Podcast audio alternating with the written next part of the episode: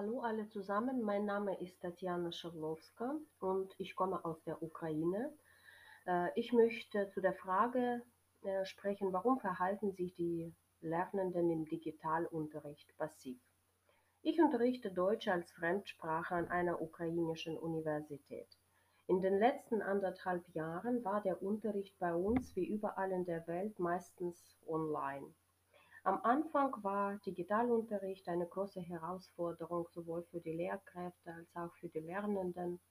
Während die meisten versuchten, sich an die Situation anzupassen, verloren einige Motivation, wurden passiv und verschwanden letztendlich, kamen nicht mehr zum Unterricht. Dafür gab es verschiedene Gründe. Die meisten hat Herr Philipp Wampfler in seinem Video genannt. Viele Studierende haben psychologischen Druck empfunden, manche fühlten sich überfordert, mehrere Stunden am Tag vor dem Computer zu verbringen, und wenn sie im Endeffekt noch von dem Lehrer unterbewertet wurden, gaben sie auf.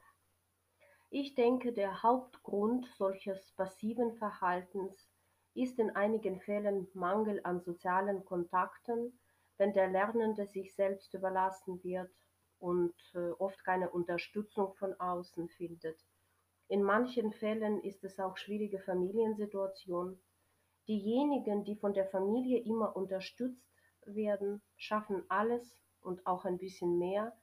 Wenn der Mensch aber in seiner Familie zu Hause nicht verstanden wird, unglücklich ist, nichts erzählen kann von der ganzen Situation, mit seinen oft depressiven Gedanken alleine bleibt, kann es nicht nur seine Leistungen beim Lernen beeinflussen, sondern ganz schlimm enden.